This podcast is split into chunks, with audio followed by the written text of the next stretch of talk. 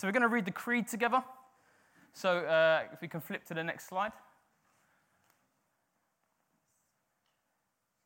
Brilliant. Should we all stand up and read it together? Just this is my most feared part of the whole service, so let's let's get this together.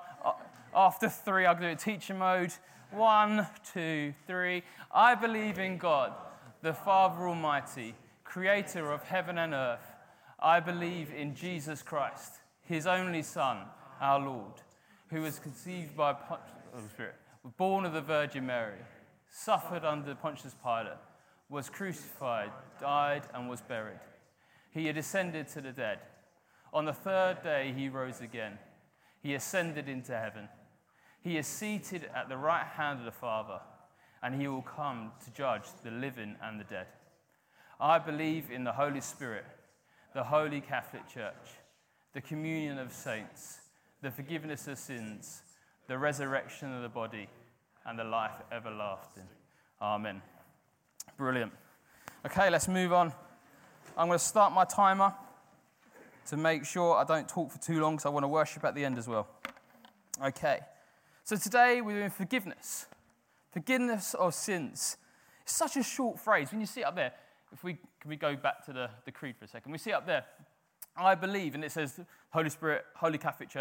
and then it says, and it goes, the forgiveness of sins. So essentially, my phrase is, I believe in the forgiveness of sins. And I when I got that, my last preach was on sexual purity. This one was forgiveness of sins. I was like, yes, Jesus, thank you so much. I cannot wait to talk about your forgiveness. I cannot wait. I started prepping it, and I was like, oh, God, there is so much in your forgiveness that I'll never understand. How can I even start to talk about how much you've done for me?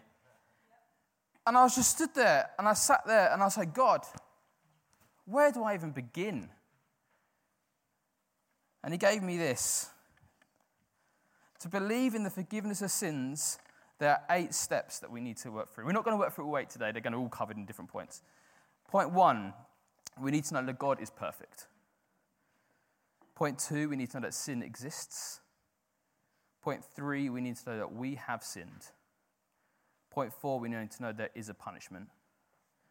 Point five, we need to know that we could not save ourselves. Point six, Christ saves us. Point seven, we are totally forgiven. And point eight, we need to live in that forgiveness. And when he gave me that, I was like, that's so much easier, God, to go through that. And so that's what we're going to try and do. So, why do we even, apart from it's in this series, why do we even bother talking about forgiveness? You might think it's one of our culture traits, this side. I'm going to read what it says Forgiveness we will always be ready to reset relationships by our forgiveness of others. Now, I'm going to challenge you further than that. I love that.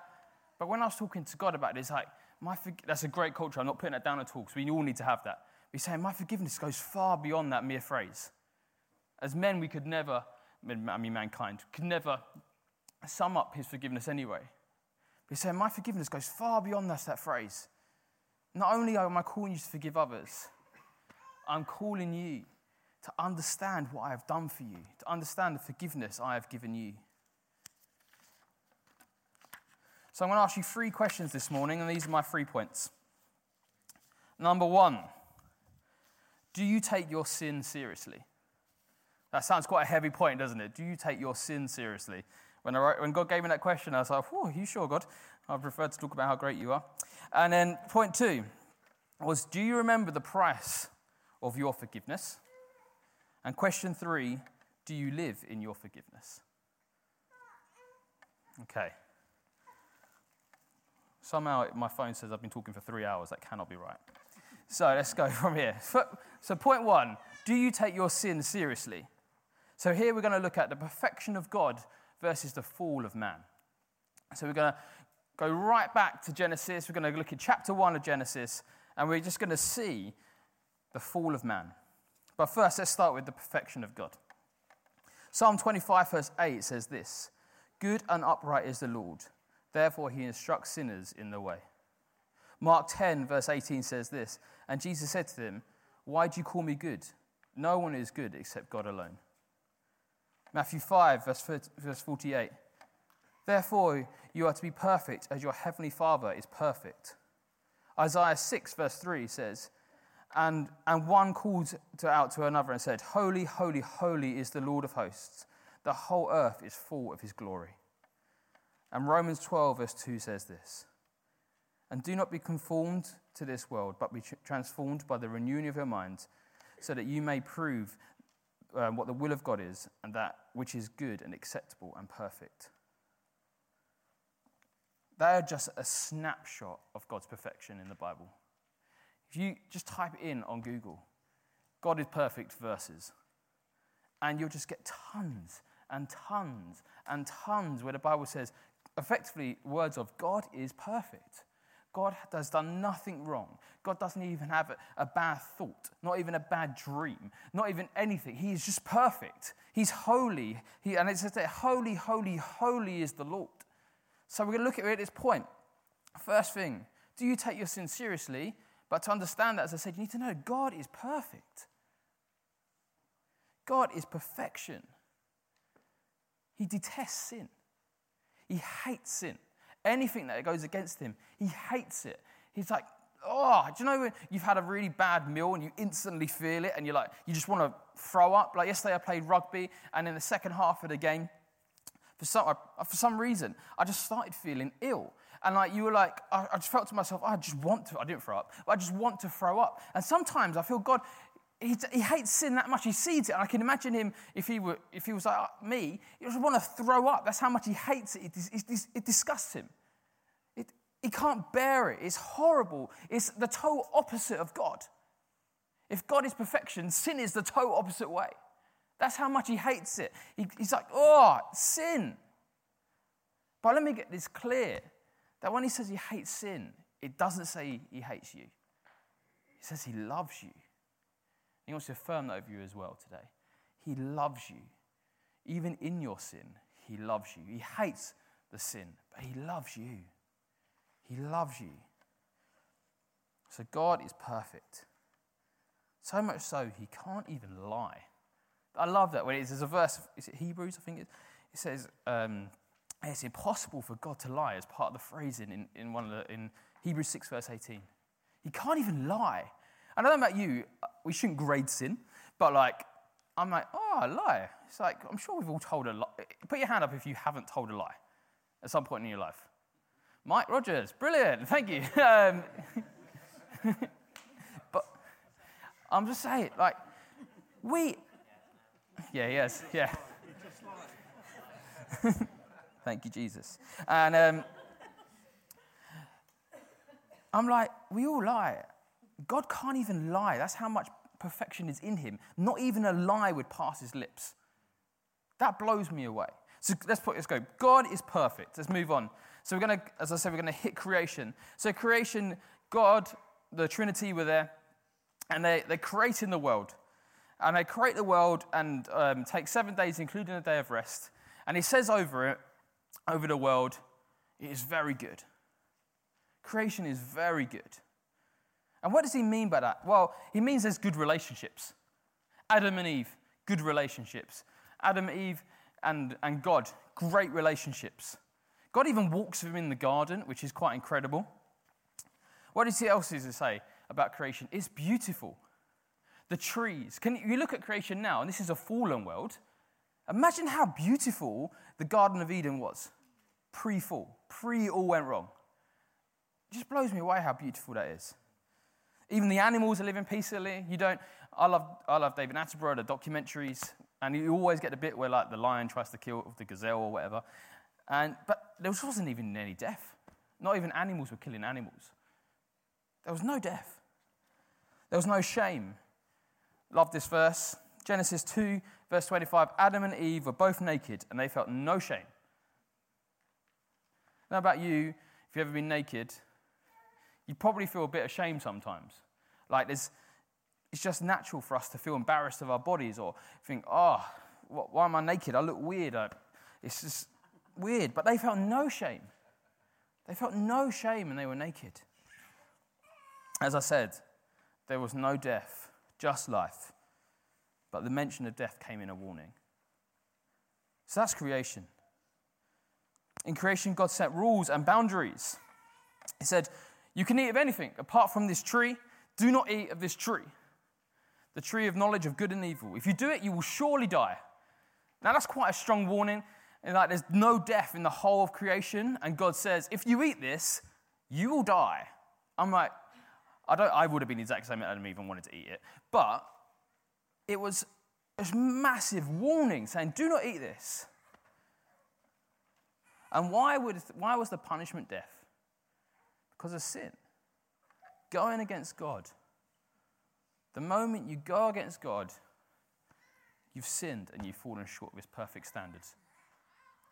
And what Jesus and what God said in that moment, said, if you do that, you will surely die. The punishment will be death. And we see that in Romans 6, verse 20, verse 23, where it says this For the wages of sin is death, but the free gift of God is eternal life in Christ Jesus our Lord. So clear. Genesis, eat this, you go against me, you die. Romans, New Testament, for the wages of sin are death. So if you go against me, you die. But the free gift of God is eternal life in Christ Jesus. So, we had perfect, perfect, perfect God who is still perfect and always will be perfect. Creation, which was called very good, with a warning if you go against me, if you sin against me, you're going to die. You miss my perfect standard. So, what's sin? Going against God's perfect standard. Just going against God doing things my way. That's all it is. So we see in Genesis, sin enters the world. So why is it a big deal? First of all, Adam and Eve were tempted to eat by um, a serpent, a fallen angel, Satan, and they, uh, they ate it. And the moment they ate this fruit, they they missed God's perfect standard. It's gone wrong in a moment, gone wrong. And the world contrasts in a moment. Suddenly they feel shame because they realize they're naked. We just said before, I said a verse where they're both naked and they felt no shame. Then later on in verse 2, it's, uh, chapter 2, it says, um, they were naked and made fig clothes for, them, for themselves because they felt shame. They suddenly realized there was shame. They blamed each other. God came in and says, Where are you, Adam? Because Adam and Eve hide at this point because they know they've done wrong. Where are you, Adam? Quick story from school. My teacher, um, I've got a boy in my class, I won't say his name, and I told him he could have no iPad, okay? But I'd left the iPad on my desk. I'm working with a child, and I turn around, and he knows he can't have it. He's like snuck over to my desk. He's got the iPad, and he holds it behind his back and like sneaks past me. I can clearly see the iPad, and he's sneaking past me like this. And I can't imagine that's what Adam and Eve were like. They knew they couldn't do it, knew they weren't allowed to eat the fruit. They ate the fruit, and they were like, oh, I've got to hide. Just like my, the boy in my class hid the iPad behind his back and was like, no, if he can't see the iPad, he, I cannot get in trouble. And I'm like Adam and Eve are like, if he can't see me, if God can't see me, he cannot tell me off. I love it when parents do that because parents always say to their child, what did you do? Or, and in God's case, God says, where are you, Adam? The God of all creation, the God who knows everything. Where are you, Adam? And he's clearly God knows where Adam and Eve are. There's no doubt about that. But I think why he does that is because he gives them an automatically opportunity just to, just to own up. Sin would still enter the world, and because he's already given that, and that's, that's his command, he doesn't break his promises. That was a promise. But he gives them a moment to say, you know, what, I did it. I'm really sorry. It's, sin will still enter. But no, what happens? Where before we had perfect relationship, blame enters the world. Adam's like, no, it was Eve. And Eve was like, no, it was the serpent. And suddenly we have a breakdown in relationship. Sin enters, relationship breaks down. Goes beyond that. They're cast out of the Garden of Eden. So not only their broken relationship, they're cast away. And it kind of represents a breaking of God's presence. I say kind, it does. It does represent a breaking of God's presence. It says, go away. And then on, still in Genesis, murder appears straight away. Cain and Abel. Cain kills Abel. Then again, ne- next bit we get sexual exploitation. That was before the flood.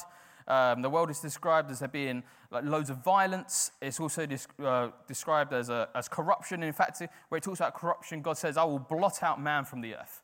He's that, he hates sin that much. He hates the fact that sin enters and everything we've done wrong. He said, I'll blot you out. And he's like, oh, there's Noah, so I can save the world.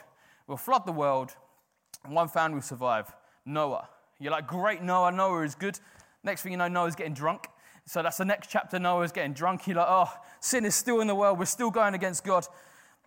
And then the Tower of Babel comes along, and it's like one of the verses goes, because they desired to be like God, so they built a really tall tower. So now they're like sinning in every way possible, and they're trying to be like God because that's what they want to be. They want to be God. They don't want God, they just want to be God. Sin is rampant in the world. That's by chapter 11 of Genesis. And the Bible's pretty long. And by and when I say chapter 11, there's 40 days and 40 nights of flood, so that's like a chapter in a bit. There's also creation, which is a chapter. So within about eight chapters, you've got a multitude of sin. The whole world is covered in sin. And I say it's exactly the same today. When we look at the world around us, there's, things, there's going against God there and going against God there and there. And then you're like, the whole, sometimes you feel like, what is going on, God? There's just sin everywhere. Me and Lady have this conversation. Sometimes we just don't understand it. And we say, it's just a broken world. It's a broken world where man is selfish and we go against God. But it's okay.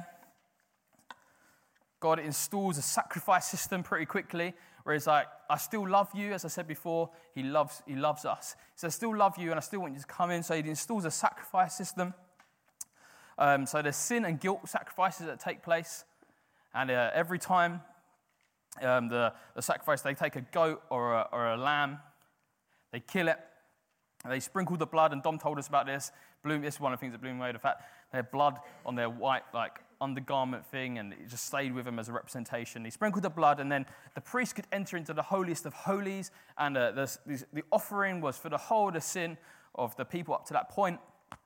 But this, they had to keep doing these sacrifices.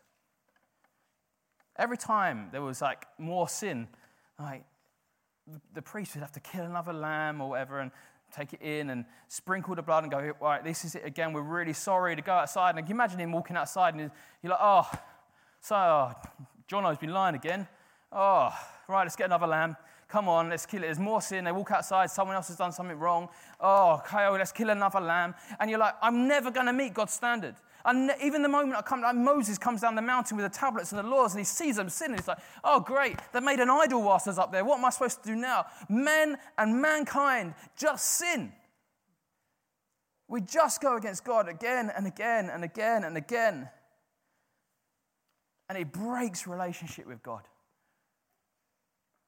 So, my question was do you take sin seriously?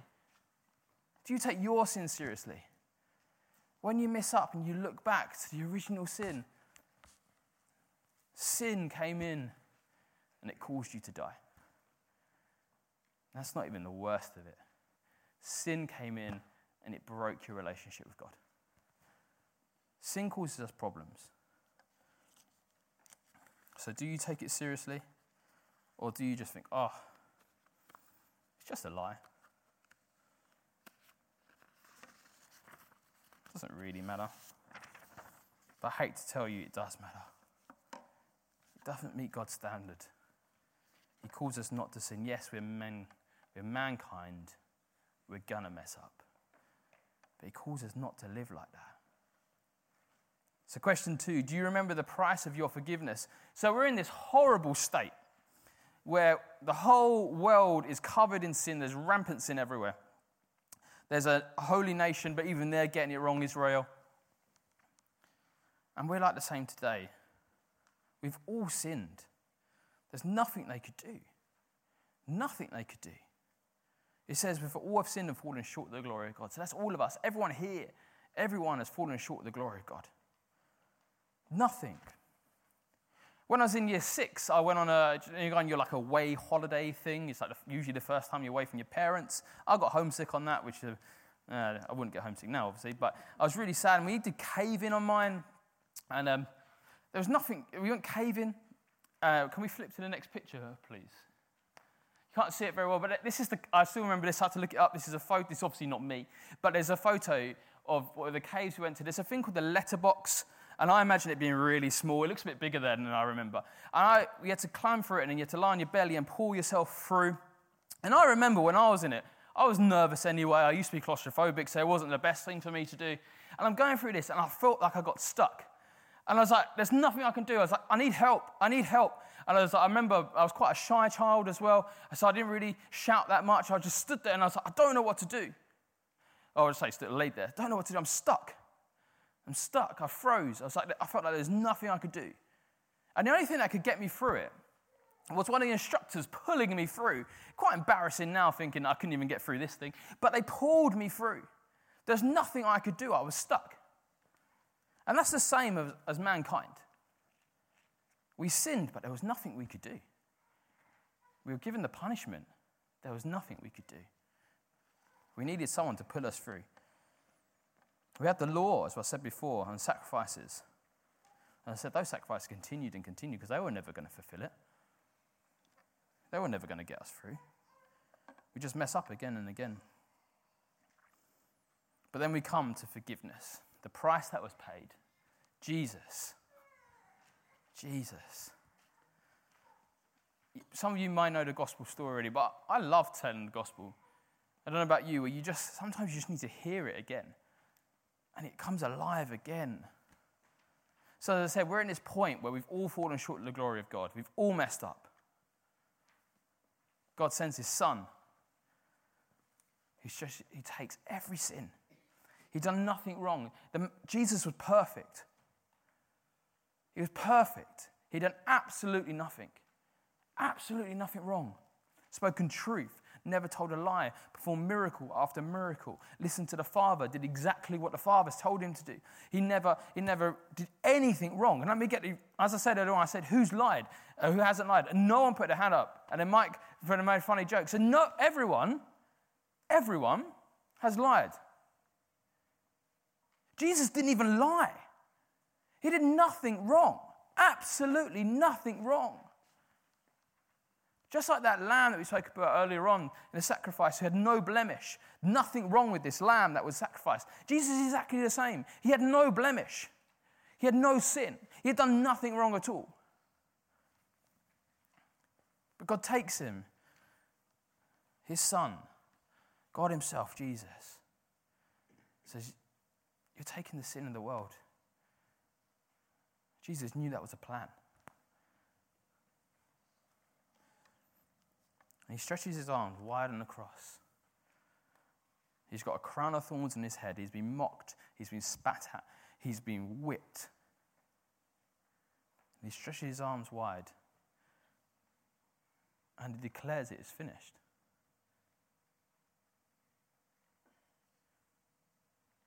And he declares it is finished. From the beginning of Genesis, when we mess up, up to then, he declares they've been sacrificed these lambs, and suddenly there's Christ on the cross, Jesus on the cross, and declares it is finished. He's saying, Every sin has been put on me.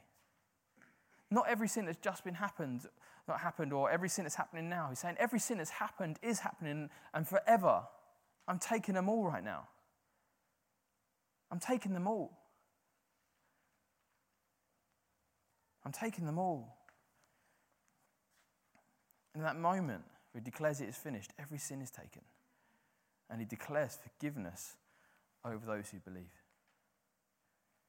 He declares forgiveness.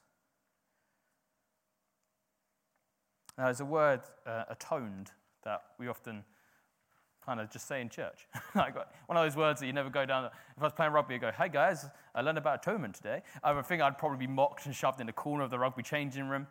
And uh, they'd be like, what on earth are you talking about, atoned? But essentially, it just means paying the price. Like, that's a, quite a nice way of phrasing it, I think. It's paying. So Jesus paid the price. And as we heard right at the beginning, the price of sin was death. Jesus paid your price. Do you know how much? Do you ever think how much your forgiveness cost? I've so many times, and I try not to be, so many times I'm so blase about my forgiveness. I'm like, yes, God, thank you for forgiving me. And I forget about the cost. I forget that it was His Son, God Himself, on a cross dying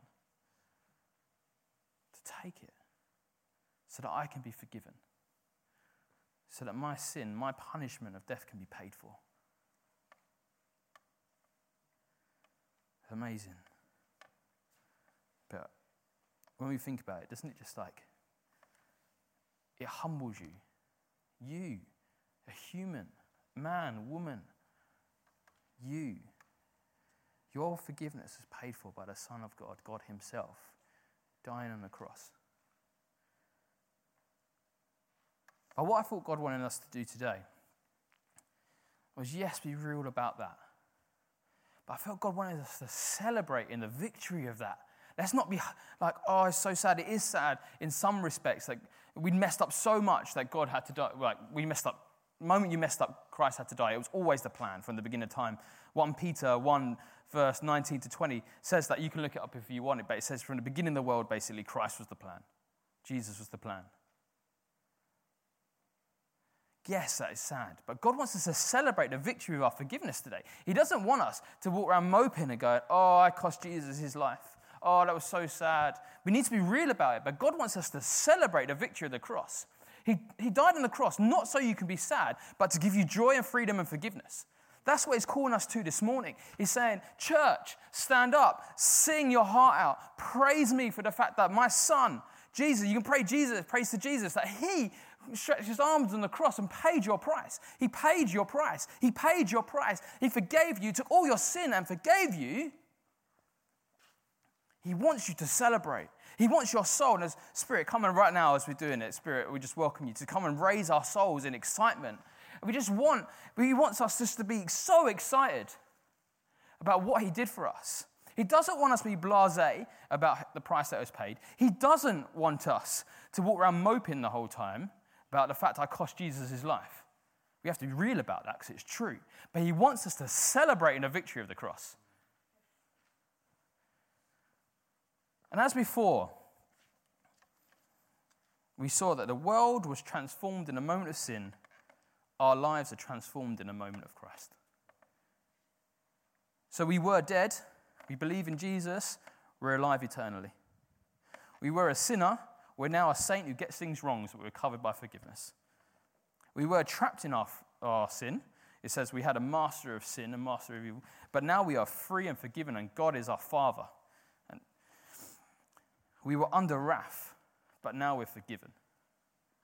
We had broken relationship, now we're a child in relationship. We had a heart of stone, it says.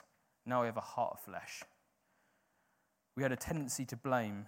Now we have a command to love each other. We had stern, hard hearts, and now we're commanded to forgive each other. See, this sacrifice that was paid transformed everything for us. And it was a one time sacrifice. That moment, Christ died. That moment he died, and now he's seated at the right hand of the Father because he was risen from the dead, which is something we celebrate as well. And we learned about that, was it March March the 10th, I wrote down, was when we celebrated that. We celebrate it every day, let's make sure about that. But he's saying that at moment, it was a single sacrifice for eternity. Hebrews 10, verse 12 says this But when Christ had offered for all time a single sacrifice for sins, he sat down on the right hand of God. So let's say that again. He had offered for all time a single sacrifice.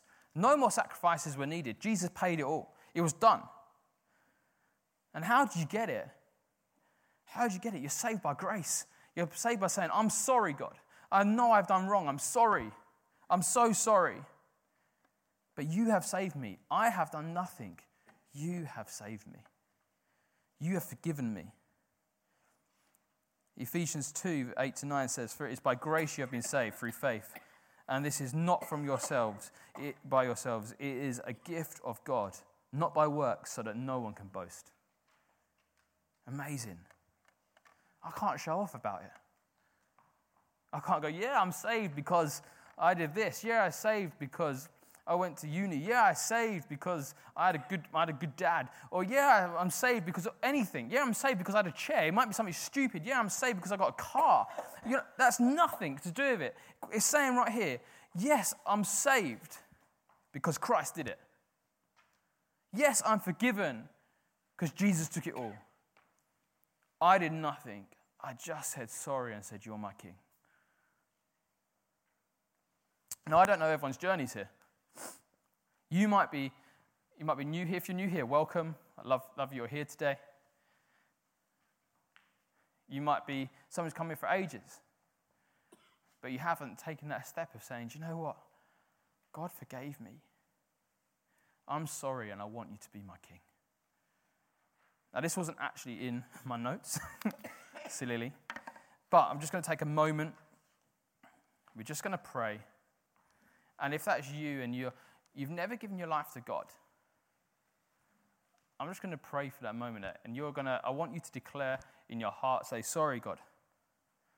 I'm sorry that I messed up. I'm sorry that I go against you. And I want you to be my Savior. Thank you for your forgiveness. And if you're praying that prayer, just so um, if that's you, I'd like you to raise your hand. Everyone have your eyes closed. I have mine open. Because um, I'd just love, if that is you, I'd love to come alongside you afterwards, or our member of the ministry team or pastoral team will come alongside you and they'll pray for you. And we would love to help you on that journey.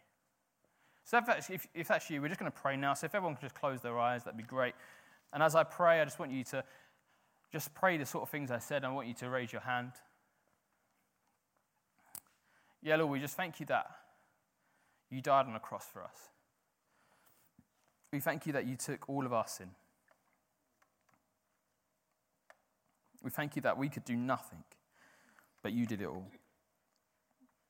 And Lord, I just pray that if anyone's here who's not given their life to you and said, Thank you for your forgiveness, they're sorry for what they've done, I want you as king of their life, their, their savior. Just pray that they do it now, and we speak that over them. So if that's you, I'm just going to give you an opportunity just to raise your hand now.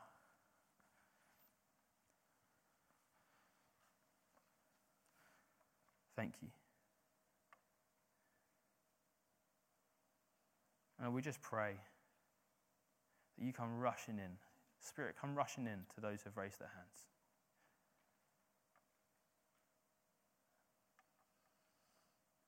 Thank you, Jesus. Thank you that you paid it all. We praise your name. Amen.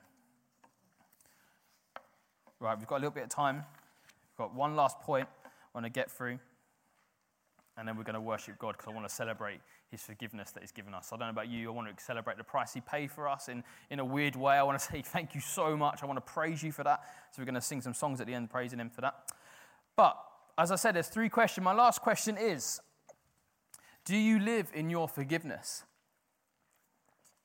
So, we've got to the point where, point one, sin is horrific. God is perfect. Sin is horrific, it's broken our relationship. Point two Christ came and saved us, He took it all for us. Point three Do you live in your forgiveness? So if you've uh, given your life to God, you have been 100%. I, I can guarantee you, you, if you've given your life to God, you said, I'm sorry, you are my king, you're my savior, you are forgiven. Do you live in that? So, what does it do in us? It's freeing and releasing. As I said before, it says in Romans 6, verse 14, For sin shall no longer be your master, because you are not under law, but under grace. That's an amazing verse. If you don't understand it, I'm going to quickly unpack it for us. So let me read it again. For, for sin shall no longer be your master. It's saying that you are not ruled by sin anymore. Sin does not control you. Sin has nothing over you. He says, Sin is no longer your master. Like we have slaves and masters we read about sometimes. It's like sin is not your master. It, has nothing over you. It's broken. It, you are free from that.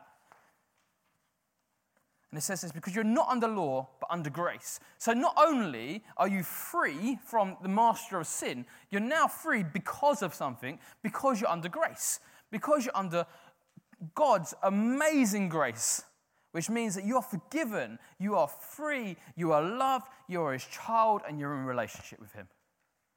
So not only are you no longer under a master of sin, you're free because of grace of God. Now that's incredible. What else does it do, do in us? Well, we know that we're totally covered. We've said that. We said no no matter what we do wrong, Christ has paid for it. But it gives us a new attitude to, to walk in the Spirit and say, I no longer want to sin because of what Christ has done for me. And the Spirit guides us in that. Yeah, we're going to mess up. But the Spirit guides us in that and teaches us. says in Romans 6, we had a lot of the Bible today, which is great. We had Romans 6, verse 1. What shall we say then? Are we to continue in sin that grace may abound? By no means. How can we who have died to sin still live in it? I love Paul when he says that. So, how stupid of you, how stupid at Roman church that you would want to sin more so grace could be shown more. Is that no, you don't want to do that. Why, if you were dead, why would you want to act like a dead person? Like you're no longer dead. You're no longer in this deaf state. You're no longer in deaf clothes. You're no longer in any, like Egyptians, mummification. You're not like that. You're the total opposite. Why would you walk around in, in mummification clothes and dead clothes when you're no longer dead? You, you stupid church of Rome. Do you not get it? God is saying, I've set you free. Walk in freedom. No longer sins that grace may abound, you stupid church. He doesn't actually say you stupid church, just so we're clear. But I can imagine that's what he's saying. Don't do that. Live in freedom. Live in release and forgiveness. Live in that. He's saying that. And that's what he says to us as well. No longer live in the dead clothes. Don't sin anymore so you can be like, oh, isn't it amazing God saved me from this? No, go like, yes, I want to live for Christ. I want to live for God. I no longer have a master of sin. I'm going to follow him and walk in his spirit. What else is it doing us? It gives us an attitude of seeking forgiveness. Now, uh, a quick story I've got permission because it's from Lay. I usually like telling stories about myself, but this one's from Lay. So uh, when she was younger, her mum told her to not go into this cupboard. And because uh, in this cupboard was like a, a nail that was kind of sticking out from what I gather. And her mum said, Don't go in there. Don't go in there. Lay, being the child she is, she was, mum wasn't around. She went straight into the cupboard and she cut her leg open on this nail. Lay, also being Lay, decided to go to hide in her bedroom, get underneath the duvet, and lie there, and she fell asleep. Her mum walks in, and she went to hide because she knew she was in trouble. Her mum walks in, and there's blood coming through the duvet, and there's a red patch on, it, from what I've been told, a red patch on her duvet. Her mum wakes her up, says, What's going on? And there's this massive cut on her leg. And she's still got a scar today if you want to see it. Well, not, I, I, actually haven't asked permission for that part, but there is a scar on her leg. It's like there, so don't worry, it's not inappropriate. And um, she has this scar. And uh, so she's in this bed, in a bed. She does, goes against God. Well, not God, goes against her mum, just like we go against God. Like, yeah, yeah, thanks. Let me start that story again. So, lay she had no. And um, so she's going against her mum. She hid, and then blood was coming through, and her mum came and said, Let's deal with it. I forgive you. God does the same for us today.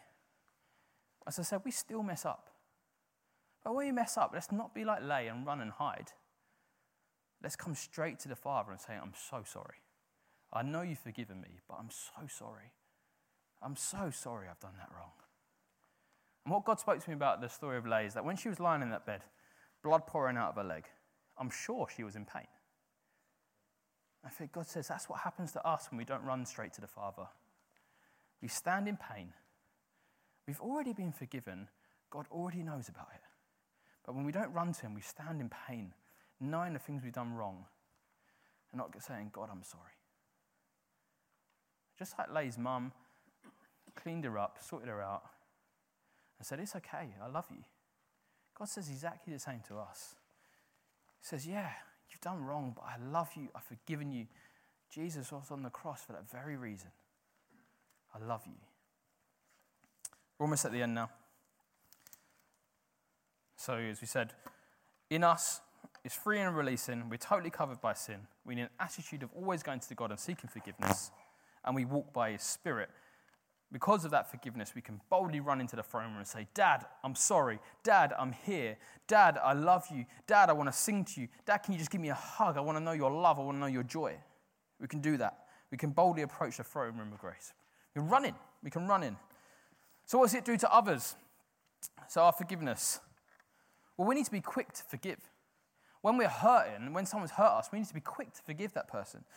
Colossians 3, uh, yeah, Colossians 3, verse 12 says this Therefore, as God's chosen people, holy and dearly loved, clothe yourself with compassion, kindness, humility, gentleness, and patience. Bear with each other and forgive one another. If any of you has a grievance against someone, forgive as the Lord has forgave you. And all over and, and over all these virtues, put on love, which binds them all together in perfect unity. So, what does God say about living in our forgiveness towards others? Be quick to forgive. Be, we're going to be, we're humans, we're going to hurt each other. But as God's children, He says, be quick to forgive like I have forgiven you. Be quick to forgive. Move on. Say sorry. Move on. Yes, deal with your problems because it says go to the person, but, do, but still move on. Forgiveness. Also, towards others, be ready to say sorry when we've done wrong. Just like we say sorry to God. When you're hurting someone, part of forgiveness is saying sorry. Luke 17, verse 3 says, Pay attention to yourselves. If your brother sins, rebuke him. And if he repents, forgive him. And he sins against you seven times in the day and turns to you seven times, saying, I repent, you must forgive him. So we see both there in that lovely passage. We see we have to forgive when someone comes to us. But we also see a brother going to another brother or, or um, a Christian going to another Christian saying, I'm sorry. I'm sorry. I know I've done wrong. We need an attitude of going to people saying, I'm really sorry I hurt you. And I wrote down this conflict damages the church, forgiveness brings honor, good relationships, and growth. I felt God give me that. Conflict damages the church, but forgiveness brings honor, good relationships, and growth. It's our culture trait. I don't want to be a church that's quick to forgive and quick to say sorry. I don't know about you, I want, I want to see honor, good relationships, and growth. I don't want to see conflict. Conflict is not of God. Unity, honor, good relationships, and growth. So we've got two things left to do. We're going to have a quick response now, then I've got a tiny bit to say, and then we've got our last response. So the quick response one is going to be based on what I just said. If you feel like you've, uh, well, we'll probably finish in a. If you feel like you've been hurt by someone and you're holding on to it, I want to pray over you a release and an ability for, to forgive that person. That the Spirit is not, I'm not going to do anything. The Spirit's going to come in and He's going to break you from that chain. He's going to break you from it. You've been hurt by someone and you can't forgive. You're holding on to it, whatever that may be. And the second one is if, and we're all going to kind of, I think it should be for all of us, is that God is going to move in and show us where we may have hurt other people and we need to go and say sorry. We've seen it in His Word that these two things go hand in hand. So the first one is quite painful, and I think sometimes it can be painful. I'm actually going to ask you, and I didn't actually have this down at all, but I think God's put it on my heart. I'm actually going to ask you to stand up if you feel like you're finding it hard to forgive people, because I think there's going to be something in an action dec- declaration saying he, gonna, he, wants to break that chain off you now. So, um, if that's you, then I'd love for you to stand now. Don't be, don't be scared. I know it's quite a hard one saying, actually, I really hold on to things past hurts. Thank you. Thank you for those who are standing up already. If you're holding on to past hurts and you, you can't forgive the person who's done that to you, I just want you to stand. Thank you for those who responded. If there's any more, I'm going to say it one more time. If you're holding on to past hurts and you can't forgive the person, maybe a, a something they've said about you, maybe they've spoken behind your back and you couldn't release that. Maybe you felt excluded. I think God's just putting these on my heart now. Maybe you felt excluded from things and you couldn't forgive the person who made you feel that way. If that's you, I just want you to stand now.